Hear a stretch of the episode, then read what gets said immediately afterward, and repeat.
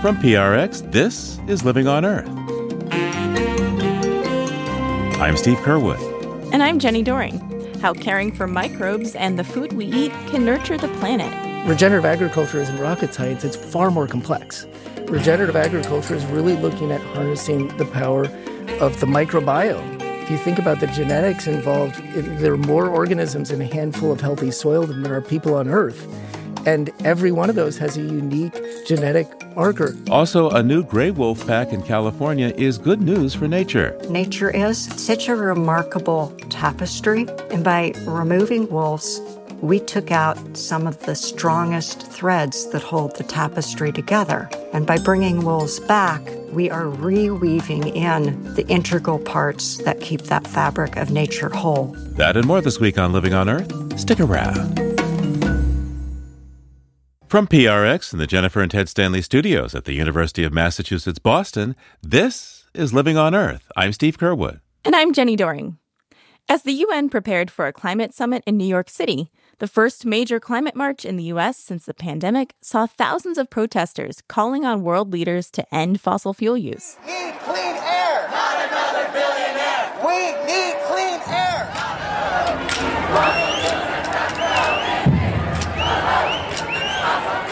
But at the UN Climate Ambition Summit itself, the silence of key greenhouse gas emitters was deafening. Living on Earth's Paloma Beltran tuned into the summit. So, what happened or didn't happen, maybe I should say? Hi, Jenny. With just 10 weeks before the big UN climate conference in Dubai, UN Secretary General Antonio Guterres didn't mince words. He declared that with climate disruption, humanity has opened the gates to hell. Oh, wow. Not exactly polite diplomatic language. Right? So, to highlight the need for serious action, only the first movers and doers with new plans were given time at the mic. Countries that made the cut included Pakistan, Vietnam, Tiny Tuvalu, and coalitions like the European Union. But notably absent were several heads of big emitting countries like China, France, India, the United Kingdom, and the United States. Hmm, their silence must have stung for those who did show up. Yes, Lidy Nacpil, the coordinator of the Asia People's Movement on Debt and Development, said it's time to support the Loss and Damage Fund for the most vulnerable countries who have done the least to cause climate change. We, the people of the global south, are not asking for aid or assistance. Climate finance is an obligation and part of reparations for historical and continuing harms and injustices. We have a right not just to survive, but to build a better home and future for our children. Sounds like they're demanding more action, less talk. Yeah, and so far, Austria promised 50 million euros for loss and damage, and Spain pledged 225 million euros to the Green Climate Fund. But several leaders, like Colombia's President Gustavo Petro, speaking through a translator, said green financial systems are broken. Major financial resources can only be produced if we restructure the global financial system. The Prime Minister of Barbados, Mia Mottley, underscored how the rich fossil fuel, finance, and insurance industries have all profited from the climate crisis. Leaving 10 or 15% on the table leaves you with a more than a belly full to be able to satisfy your your shareholders in the dividends that you pay them. But if you don't take corrective action now, you will have to tell us where you have been keeping all of your scientific research to relocate you and your families to the planet Mars or the planet Pluto. In California, Governor Gavin Newsom, the only U.S. leader to speak, left no doubt about who's to blame. This climate crisis is a fossil fuel crisis. This climate crisis persists. It's not complicated. It's not complicated. It's the burning of oil, it's the burning of gas, it's the burning of coal. And we need to call that out. For decades and decades, the oil industry has been playing each and every one of us in this room for fools. So, Paloma, what are the major takeaways from the summit? How close are we to heeding the Secretary General's warning about the gates of hell? Well, the world still has a lot of work to do to deal with the climate emergency. But since the demons we've unleashed are already taking a toll, countries announced partnerships to help former colonies cope. Australia and Tuvalu agreed to work together to help the small island state address sea level rise, while Spain and the Dominican Republic declared a similar relationship. The Green Climate Fund also announced $150 million for early disaster warning systems in Cambodia, Somalia, and other places. And Secretary General Antonio Guterres ended the day on an optimistic note, proclaiming that the meeting had started as an ambition summit and ended as a hope summit, gearing up the world for the climate talks in Dubai in two months. Thanks, Paloma. That's Living on Earth's Paloma Beltran.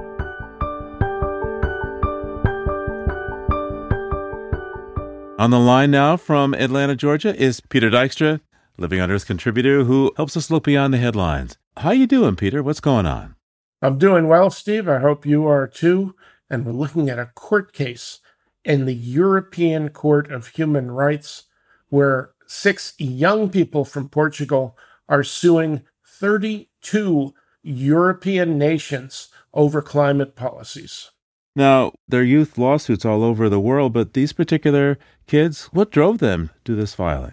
The plaintiffs range in age from 11 to 24, but back in 2017, that's when the 11 year old was five years old, it was a tragic wildfire in Portugal that claimed 66 lives, and the claimants want these European nations to pick up their game and at least cover their own contributions to climate change by better policies.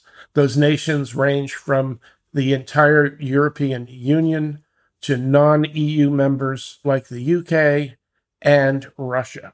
Now, what exactly are the nations of uh, Europe saying in response to this suit?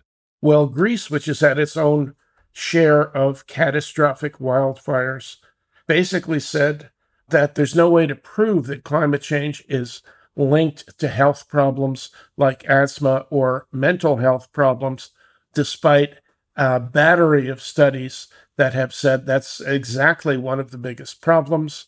These youthful plaintiffs are going to inherit all of this from us adults, and they want to make sure that their voice is heard. And the European Court of Human Rights will render a binding decision. So if they rule in favor of these six kids from Portugal, the 32 nations will have to act and clean up their act. Hey, Peter, what else do you have for us today?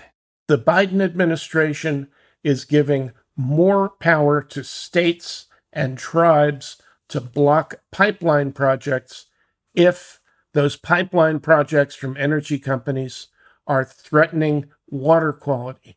The Clean Water Act is one of our strongest and most heavily challenged environmental laws, but in this case, the states can use it more easily to protect their own water supplies, states and tribes as well. I guess the Trump administration tried to limit the power of this part of the Clean Water Act after some pipelines were blocked, citing this law. But Mr. Biden, I guess, is turning it around again. He is, same old story. And uh, by the way, what do you have for us from the History Vaults this week? We're going to go way back to September 26th, 1774. A momentous birth happened that day in Leominster, Massachusetts. Ironically, one of the places really slammed by rainfall and floods this past month. Back in that day in the 18th century, John Chapman was born. He became better known as Johnny Appleseed. He was a roving preacher who went through Ohio and Indiana when they were still territories and when they constituted the western frontier of the United States. He planted apple orchards all over the place while preaching the gospel. And there's another reason that has very little to do with nutrition that Johnny Appleseed was so well received. And that would be? That would be the apple quality. Wasn't that good? You wouldn't want to eat them apples. But what it could be used for is making hard cider. So Johnny Appleseed preached the gospel and helped get farmers and their families hammered throughout the western frontier of the U.S. in its early days. That's right, because if you want the same kind of apple, you have to do a graft from the mother apple tree. And if you plant the seed, you get something random. But it does make good booze, it sounds like. It does, apparently. Maybe we should do some research on that. Okay, Peter. Well, why don't you lift a glass and tell us what you find out? I will. I'll get right on it. All right. Peter Dykstra is a contributor to Living on Earth, and uh, we'll talk to you again real soon. All right, Steve. Always good to talk to you, and we'll do it again soon. And there's more on these stories on the Living on Earth webpage. That's loe.org.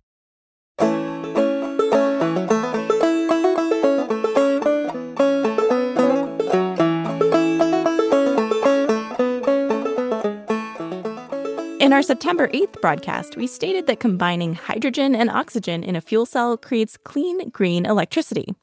We'd like to clarify that's only the case if the hydrogen itself was derived using carbon free electricity, such as from wind, solar, or nuclear power. Otherwise, hydrogen derived from fossil fuels only adds fuel to the fire of climate disruption.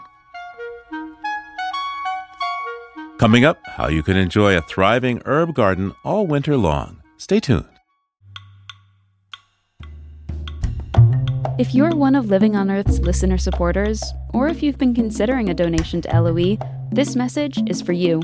As a nonprofit news organization, listener support is vital to LOE's weekly effort to bring you up to date environmental news and information.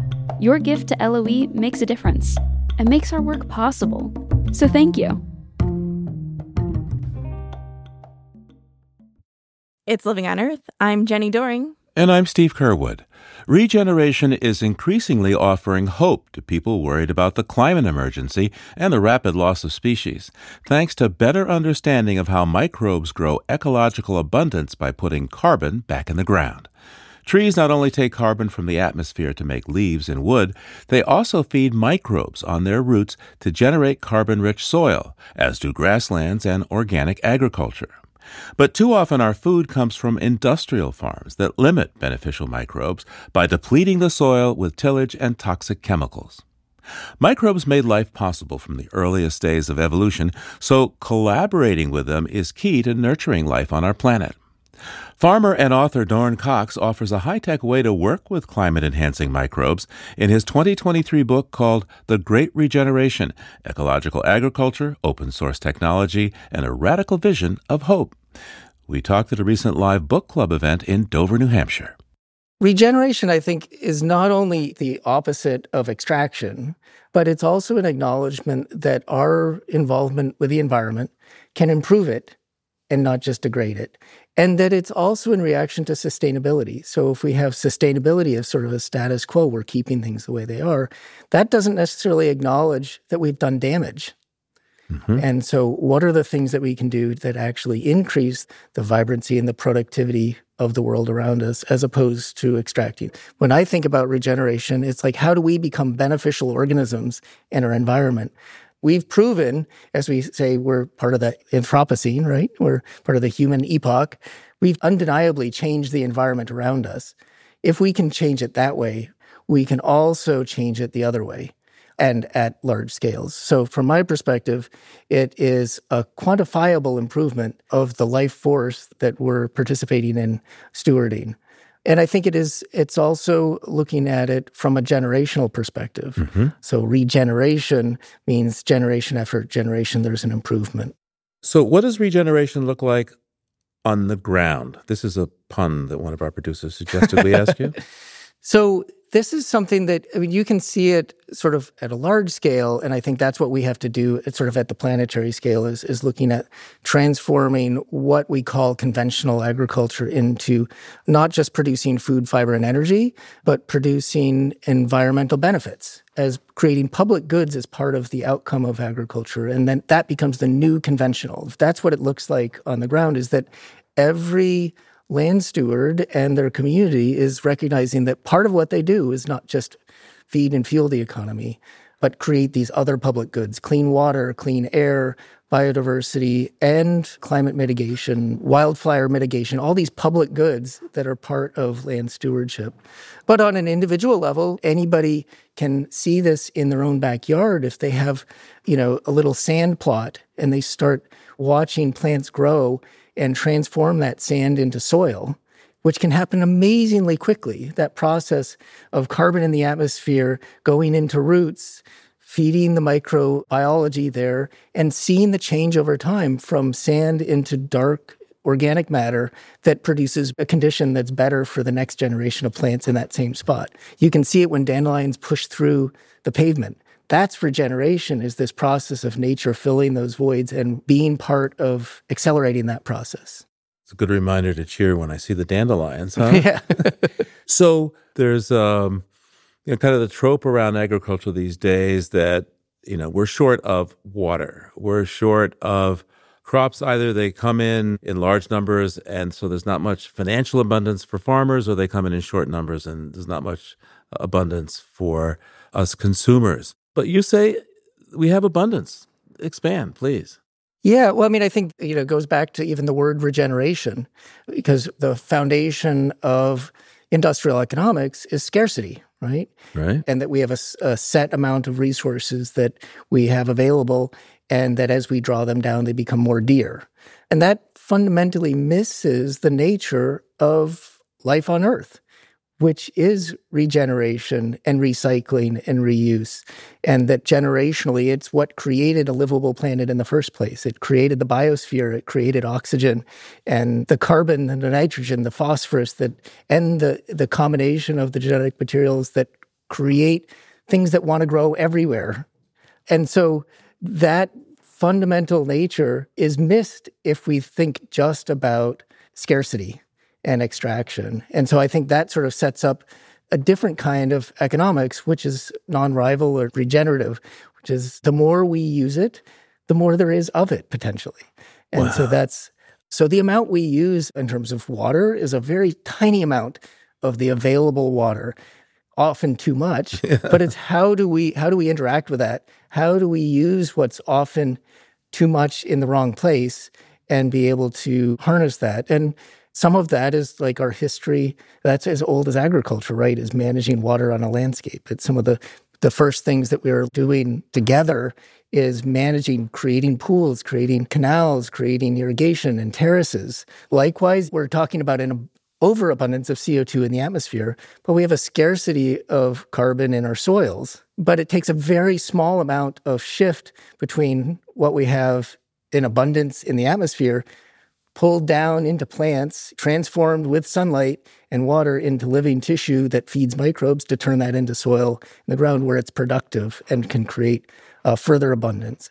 One of the things that I found just fascinating about your book is that there's no line about doom in there. I mean, some people who are concerned about agriculture will say, well, look at what big industrial agriculture has done. It's given us cancer causing chemicals for genetically modified crops that are grown in rows. It has gone to single monoculture type of, of landscape. There's none of those complaints in your book. You have hope. And as I was reading it, I was wondering, okay, how's he going to get there? And then I got to this part of your book that's about the power of open source technology to solve these complex problems so that it's possible for ordinary people who are who want to farm or who want to engage with farming to begin to make the kind of changes that you're making. So please explain to us the power of open source and why you think that this is one of the fundamental levers to make the change to get to your wonderful optimistic vision. Yeah, absolutely. I think it's one of the most important parts of agriculture that actually has a much longer history in agriculture than what we've seen in terms of the protection of knowledge that's really been the last part of the industrial revolution and trying to protect intellectual property, patenting seeds, and trying to patent nature itself or the ideas. And so I, I try to frame it that a, a lot of what we've seen in the last 50, 70 years in agriculture is really fairly primitive. And those decisions that were made were to simplify agriculture because a lot of these things were hard, and uh, that industrial part was as a way to oversimplify. Wait, I mean, if we went to the USDA, they would say it's modern. You're saying it's primitive. What primitive? Well, abs- absolutely, because regenerative agriculture is really looking at harnessing the power of the microbiome. If you think about the genetics involved, in, there are more organisms in a handful of healthy soil than there are people on Earth. And every one of those has a unique genetic marker. I think there's a line in the book that says regenerative agriculture isn't rocket science, it's far more complex. But because of that complexity, it requires all of us to take our observations and translate that in a way that we can allow others to build on that knowledge. And that's what open source is. It's the ability of each generation to contribute their observations and improve it and to create a system that's designed to do that. You know, the idea of agricultural extension goes back to ancient Egypt. It's about observing which wheat plants worked and recommending how to plant them and how to share that with, with your neighbor. It goes to every seed that you exchange with somebody is a form of open source agricultural exchange. You've taken your observations of what works and shared it with somebody else, and it doesn't diminish your ability to use it yourself. It's uh, non rival, is the economic term because you use it doesn't mean that I can't also enjoy it in the same way.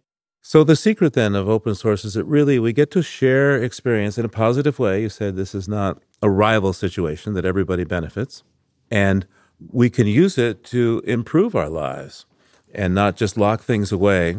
And so talk to me about an organization that you discuss in your book that you call Open Team. Let me see if I have the acronym correctly open technology ecosystem for agricultural management, right? That's right. That's it. Okay, you helped develop this.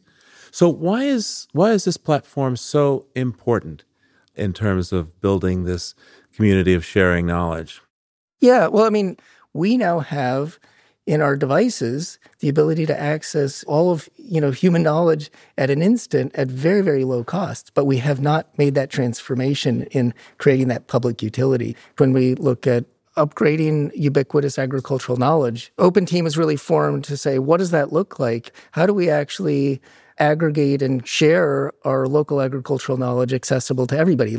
Not because there's a business model behind it, but because that's what actually makes the better business models for everything work. Like the internet isn't a business model, but it enabled trillions of dollars of business on top of it. It's a public utility. So if we're looking at what is a knowledge utility that brings access to this important knowledge to grow food and transform and improve your own environment? Isn't that something that should exist? And should we all have a role in actually contributing our knowledge and our observations and share those recipes in terms of what works where? Because part of it is intensely local and part of it is something that we can put out and share globally. And so we recognized also that it isn't something we do by ourselves, it's also in partnership with government agencies and uh, research universities and food companies and farmer organizations. So we launched it with about a dozen organizations, now more than 45 organizations, and now working directly with the USDA as they're developing their data strategies for data collection for greenhouse gas quantification uh, across the U.S. under the Inflation Reduction Act. That's fascinating that USDA is is turning to the work that you're doing because for many years industrial agriculture wanted to marginalize folks like you that think that organic agriculture is important and working together collaboratively. I would say something there too, because I think what we're seeing are the limits of that industrial model, even by some of the largest producers, that their actuarial tables are seeing that the environmental stability of their production system is at risk. And that if they don't start reinvesting back into their soil, that that extractive model is becoming less profitable because it's taking more and more resources that they have to put in every year so there's a, again a recognition that the science is and the finances are now behind the economics of regeneration. What about people who aren't into agriculture? Why should they care about regenerative ag? I mean, at the end of the day, you make an argument that this benefits all of us in society. How do you engage them on this point? Well, I mean, I think that's part of the transformation. That you said it's a philosophy. I think there's sort of a collective ache to connect urban and rural communities together and be connected to your food system and the process that supports all of us. And I think that's sort of redefinition of regenerative agriculture is that agriculture isn't something that only farmers do. It's something that land stewards do with the support of the entire community. So the scientists and the folks who are running the restaurants and the buyers and the eaters, everybody has a piece to create the food system that we want and that what, what we deserve that gets what we want out of it. Agriculture isn't just this rural, solitary, sort of independent endeavor, but it's actually something that we do together to create not just the food system, but how we interact with our environment. How do we define who we are how we interact with each other, what our values are. And that's managing not only our personal health, but part of our personal health is the air we breathe and the stability of the environment and the health of the people around us. I think this is one of the most exciting and impactful things that is already happening is people really asking more from their food and the values that they bring to their purchases. In your title of your book, Ecological Agriculture, Open Source Technology, and a Radical Vision of Hope, is this word hope? is this word hope? So, why does regeneration give us hope in your perspective? Well, I think that's really central, especially given what we're seeing on a day to day basis and the incredible urgency of action. To take action, we need to be able to take what we have available to us, which I argue in the book is a lot, if we were to look at our planet, if we were coming in from outer space and say, what do we have to make this place livable? It's everything, it's incredible abundance. And we've got generations, billions of years of evolution at our fingertips, and we can communicate with each other as we've never been able to do before as a species. So, if we're thinking about from scratch, if we were trying to solve some of the problems we're facing, we have an incredible opportunity to do that. And so that's why hope is in the title. And rather than despair, what can we do now? And so I, I, think that's what sort of is a motivation and looking at this, not from a Pollyannish perspective, but really how do we dig in and what are our opportunities to really start to take action, both individually, but more importantly, together? Thank you. Thanks for bringing us all this hope. Dorn Cox. Thank you. Dorn Cox is the author of The Great Regeneration Ecological Agriculture, Open Source Technology, and a Radical Vision of Hope. Go to loe.org slash events to watch our extended Living on Earth Book Club conversation. The growing season is winding down for many gardeners in northern latitudes. But no matter how cold your winters get, with a bit of counter space and some windows, you can easily grow fresh herbs all year round inside. Living on Earth's gardening guru, Michael Weishan, has some tips on how to keep up your green thumb indoors. Michael, welcome back to Living on Earth. It is a real pleasure to be back. So let's say somebody is starting completely from scratch, wanting to grow a nice herb garden indoors. How would you recommend they start it up? Well, Certain herbs grow much better indoors than others. Simple herbs like basil and sage and thyme, things that you can grow easily outdoors, you can probably grow fairly easily indoors. So I would start with the old standbys, rosemary. The easiest way to do that is actually to buy a small plant. You can even use the ones you see at the grocery store.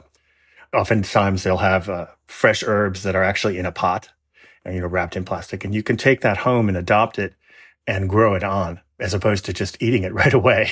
and then you'll then you'll have something of a harvest later. You know, I have tried to grow rosemary inside, you know, when I bring it indoors for the winter and ultimately it always just dies on me. So, what do you think I'm doing wrong there? Well, there are two real problems humidity and also insufficient light in the winter. So, the real key to success of growing herbs indoors is to grow them under artificial light. That way, they stay compact, they grow pretty much all year round, you know, they don't get leggy as they reach towards the sun. All sorts of good habits are accommodated under lights. And it's really easy these days because they have all these new LED light systems for a very few dollars. It used to be you'd have to get this huge, bulky fluorescent fixture and then hook it up and figure out how to hang it. But now they have those under counter lights. I don't know if you've seen them that come in strips. Oh. Do you oh. know the ones I'm talking about? Yeah, yeah, actually, yeah, do. they're little, almost the size of tape, essentially, and they have adhesive back, and they have these tiny little connectors, and you just plug them in, and you can put them under your counters, and the plants respond very well because often you can also adjust the LED settings so that you have full daylight. Can you tell us about anything that really is going to be more difficult to grow indoors? Yes, you know, technically anything's possible. You could potentially grow mint indoors, but it, it gets very boisterous very fast. It spreads by underground runners. So it's definitely generally not considered a pot plant. You can grow tarragon, generally from seed, but that's generally best started in the spring and then harvested and then dried yourself. So not something I would try to grow over the winter. You know what you also might try, which is technically not an herb, but is herb like, are chives, mm. um, because they are a member of the onion family. Now, they need a time to die back in the fall, they need to go into dormancy. But you can ding them up and let them go dormant and then put them in a pot, and they'll sprout very early in the springtime, in January, February, if they're brought indoors. So you can have a fresh pot of chives and uh, I'll tell you, if you have some fresh organic eggs in the morning, if you have chickens, and uh, add a little chives, a little cheese, mm-mm-mm, pretty tasty. Yeah, yeah. I think they're obligatory for a French omelet if you're being fancy. Uh, if you're being fancy, or if you're being me, because I just happen to love eggs and chives together, so that's a, a real treat. So, Michael, in addition to chives, what are some of your favorite herbs to grow indoors in the wintertime? Well, the four staples that we talked about, which are basil, thyme, sage, oregano, oh, sorry, five, rosemary, are pretty much constants. And you can even see them, as I say, in the stores. You often can buy little pots of them. Um, another fun thing to grow in the winter, but you have to do this by seed, is parsley. You can sow it in the late fall now, essentially, and start up little mini plants. It takes two to three months for the seeds to sprout and to get up to any decent size. But then you can keep harvesting all winter. And it doesn't require a lot of heat either. So if you have a cold, bright sunroom or a conservatory, again, with some additional light to, to keep it going, it's a great herb to grow indoors that doesn't require a lot of heat. You know, for our listeners on the West Coast and the Northwest or in the South, you can put it in a cold frame and just grow it all winter. And of course, herbs that you have to go continually buying at the grocery store again and again. You know, you go buy the parsley and bring it home and hopefully use some of it, but eventually it does wilt in your fridge. And if you can grow them at home, then you have this all winter long, as you said. Yeah. And if you have something growing outdoors now, now would be the time to take cuttings of these herbs. You can actually root basil in a glass of water. Most people don't realize that. But if you cut off a fresh piece of basil from outside and put it in water, it'll slowly form roots and then it'll form a brand new plant for you to have indoors. The same thing is true of cuttings of sage. Time's a little more difficult. I'd probably do that from seed, but I grow a lot of my herbs in pots anyway, even outdoors in the summer, because I want them near the kitchen. So I don't have to go traipsing out in the yard. Cause you know, whenever you need something in a recipe, it's always everything is going on around you. You don't have time to go 35 million yards to the garden. So you just want it right then. Or you don't put it in because you're too lazy to go because it's dark and raining outside. Yep. so I always grow these herbs, even in the summer, right by the back door. And then I bring the pots in under lights or into the greenhouse. And do you need rooting hormone in order to successfully root these, like the basil and the rosemary and such? Yes. Well, you don't have to, but the basil goes in water and it does just fine. But for the rest of them, the rooting hormone does work very well. And you know, there's something I forgot that we haven't talked about. Bay leaves, it's a tropical perennial. It technically is hardy to zone seven. So the folks listening to us in the southern climes will have it growing outdoors. But I we grow it here in pots because it's not hardy. And I don't know if you've seen the price of bay leaves at any point, but they're unbelievably expensive. Oh. And they dry out very quickly, et cetera, et cetera. So you can get a small pot of bay, which you can root from cuttings. If you know someone with a plant, you can take it from cuttings. Oh. And then just bring in your pot of bay. And it does very well. So I haven't bought bay leaves in, I don't know, 20 years. Wow, that's amazing. And then you're getting to use them fresh, right? And they're like much greener. Yes, they're bright green and they're also much more potent. So you can really taste the flavor of bay. Okay, so we've talked about these delicious herbs. You know, there's so many different ways to use them besides just, you know, sprinkling some on an omelet or in a soup, what are some other delicious ways that you like to use herbs, especially when you have a lot of them to use? Well, you make pesto. yes. Um, yeah. I mean, that's not something you do in the winter indoors, I will say, because it requires an amazing okay. amount of basil. But you can make pesto, by the way, from all sorts of herbs. Parsley, for instance, is a classic example. If I'm feeling lazy and I don't want to grow it indoors, I'll harvest it in the fall, mm-hmm. put it through a food processor with some olive oil, chop it into a, a, a pesto like consistency, and then just put it in ice cube trays and put it in the freezer. So there's a lot of ways to prepare them. And that's where some of these things like simple syrups and there's compound butter that you can put some of these things into. You can preserve from the summer harvest and bounty for the winter all year long. Oh, absolutely. I try to grow as many of these things and save them over the winter as possible so you don't have to buy them because spices are really expensive. And you wind up not using a lot of them before they dry out and have no flavor. So if you can grow your own, go for it. Michael Weishan is our Living on Earth gardening guru and former host of the Victory Garden on PBS. Michael, thank you so much for all of your tips today. It is my pleasure.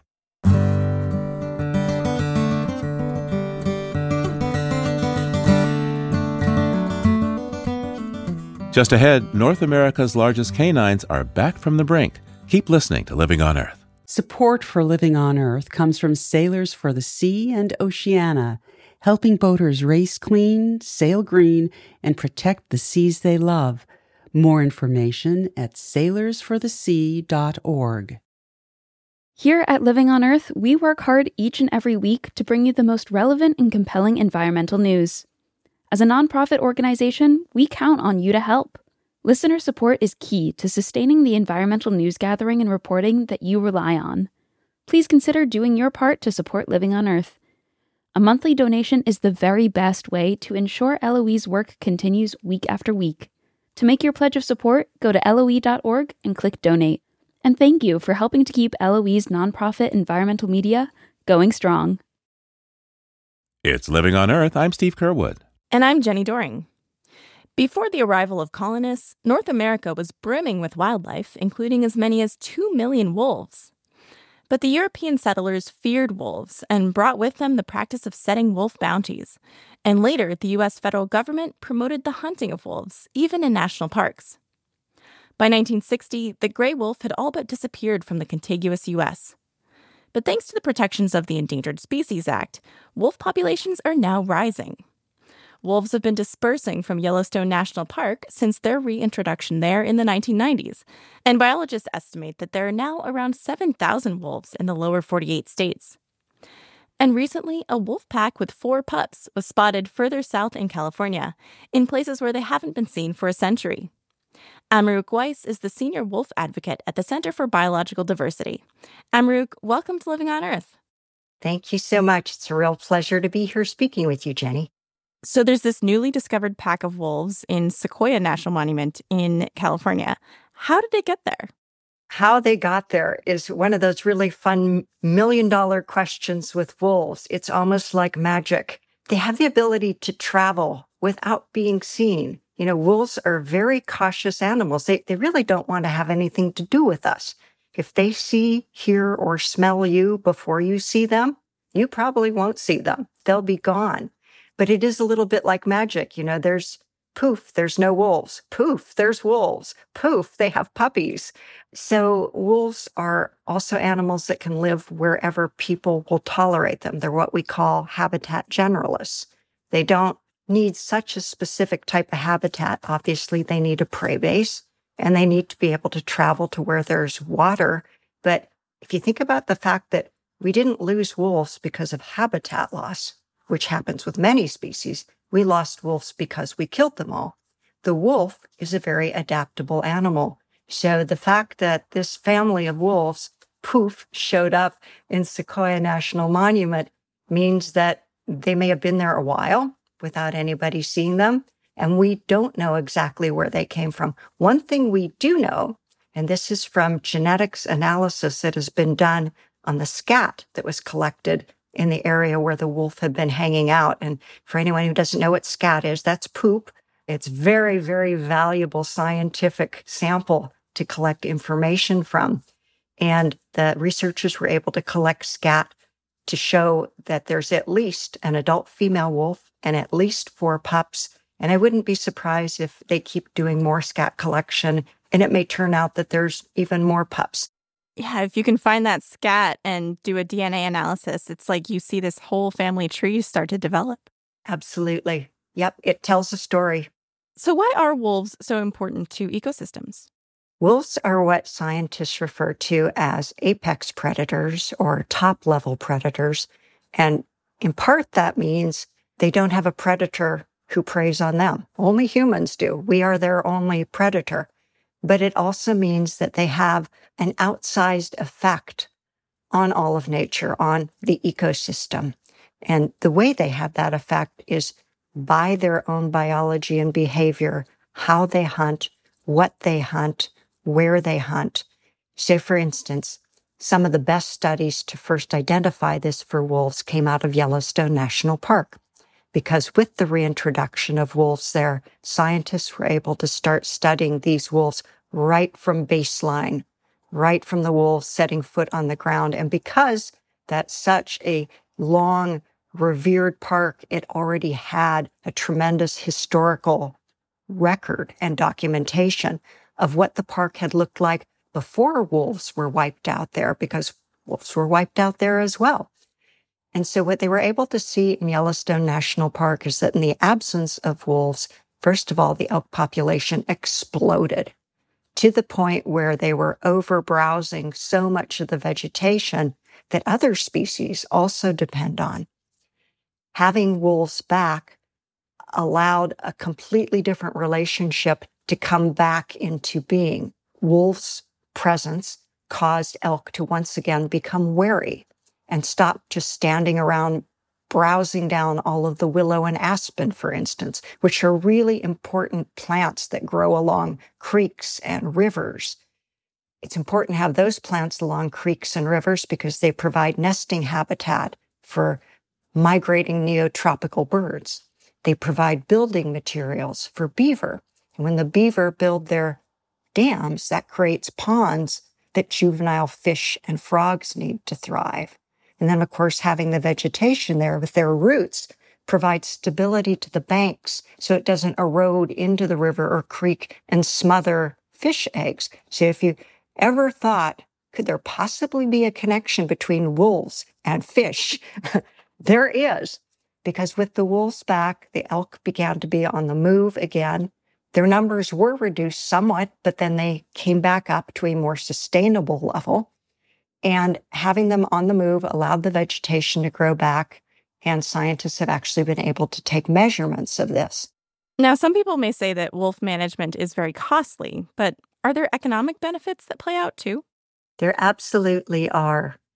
Having wolves back, first of all, the idea of whether or not there could be economic benefits, that was an idea that economic analysts immediately grabbed onto with the reintroduction of wolves to Yellowstone National Park. And what they discovered is that by doing surveys of people that came to the park and finding out why they came to the park, they discovered that in the three state region, Idaho, Montana, and Wyoming, the economic benefits were staggering because people coming in expressly to see wolves were spending so much money on lodging, on restaurants, on gasoline, on fixits that they might have to do to their vehicle, that it was ending up with about a $72 million annually. You know, we're almost going on 30 years later now, and they're still seeing that same effect. There's quirky economic benefits that you might not have thought of that some brilliant researchers thought to look into.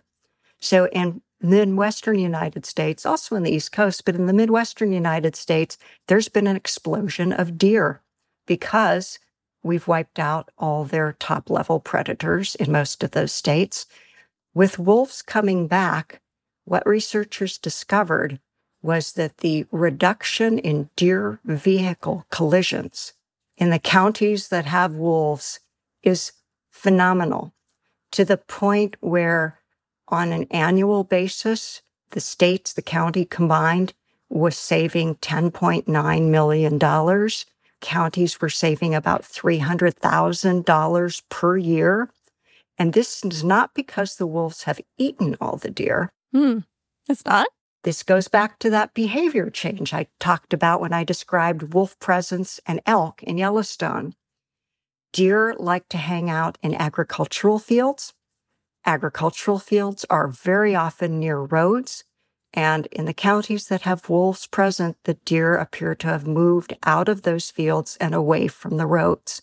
So it's actually a behavioral change that is being created by the wolf presence that then has hundreds of thousands, millions of dollars of economic savings to the state. And I'm talking about things like lost lives, lost work days because you've been injured, medical bills, rising insurance premiums. But even more, what they found in Wisconsin was that the savings to the state was 64 times greater than the amount of money that they were spending on wolf management. That's just a great example of how complex nature is. It's such a remarkable tapestry, nature is. And by removing wolves, we took out some of the strongest threads that hold the tapestry together. And by bringing wolves back, we are reweaving in the integral parts that keep that fabric of nature whole. So, given that tapestry, these wolf packs that are returning to California make all the difference. Now, as predators, wolves do sometimes make a meal of livestock like sheep and cattle. To what extent has California seen those conflicts as wolves have ventured farther into the state in recent years? California, like every state where wolves have entered, have had some share of conflicts between wolves and livestock.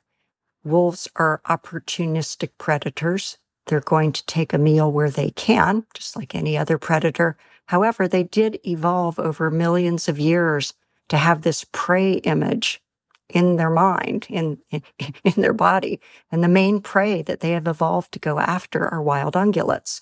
A couple of the really unique things about California are First of all, wolves are protected in California under their state Endangered Species Act, as well as the federal Endangered Species Act.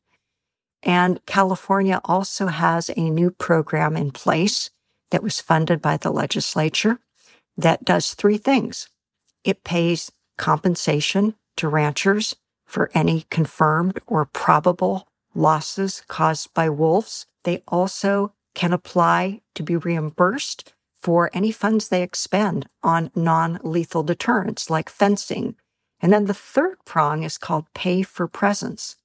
And this is where if you are ranching and have your livestock grazing in an area that is either the general territory of a wolf pack or part of them are within the core area of that wolf pack's territory, you can get paid a percentage per head of livestock, really just kind of for the stress of you having to deal with worry that there may be wolves there or concern that maybe it'll make your livestock lose weight or have lower reproductive rates. So I think California is the only state that has all three of those prongs in its program. And it's pretty exciting. Amaroq Weiss is the senior wolf advocate at the Center for Biological Diversity. Thank you so much, Amaroq. Thank you. It's been a pleasure.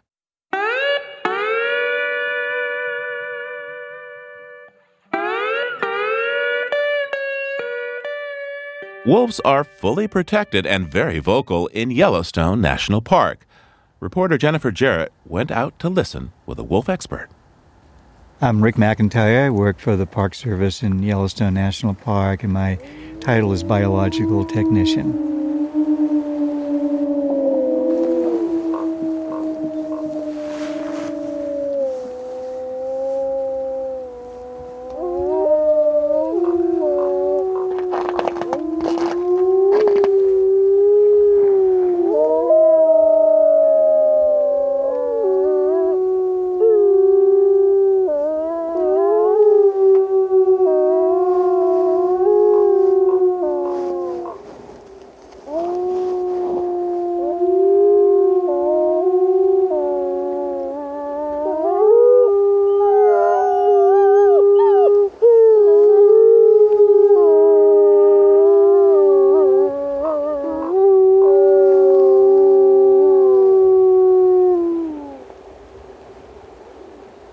One of the things I often think about when um, we hear wolves howling is um, I'm sure you know the story that it was the last of the original Yellowstone wolves were killed in 1926, about a half a mile from where we're standing.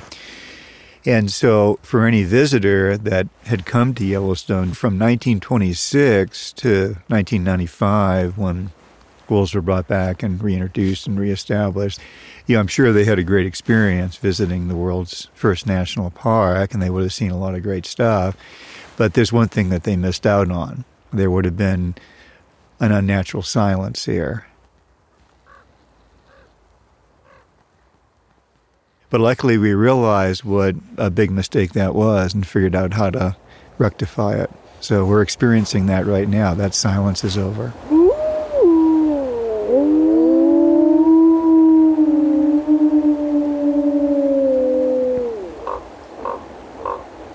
That's biologist Rick McIntyre and friends. Reporter Jennifer Jarrett brought us that audio postcard from Yellowstone National Park.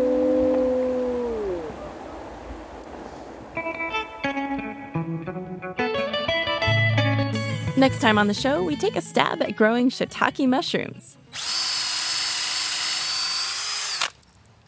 Okay, one row down. nice. So your plan is to drill all the holes and then insert the dowels. Yes, so there's these little plugs, wood plugs, and check out that fuzzy white stuff. Yeah. That's the spawn. Yeah, at first I thought it might be bad, like it might be moldy itself, but I guess that's the point, huh? Yes. Yeah, those are the little spawn. I don't I don't think they're called spores at this point, but it's living mushroom stuff. All right.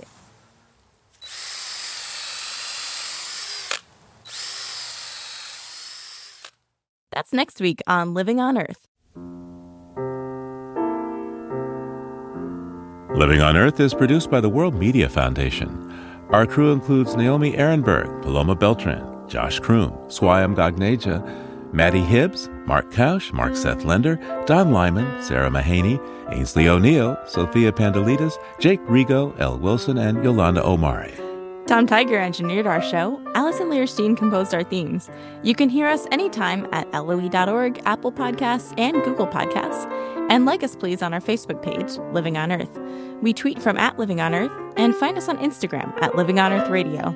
And you can write to us at comments at loe.org. I'm Jenni Doering. And I'm Steve Curwood. Thanks for listening. Funding for Living on Earth comes from you, our listeners, and from the University of Massachusetts Boston, in association with its School for the Environment, developing the next generation of environmental leaders, and from the Grantham Foundation for the Protection of the Environment, supporting strategic communications and collaboration in solving the world's most pressing environmental problems.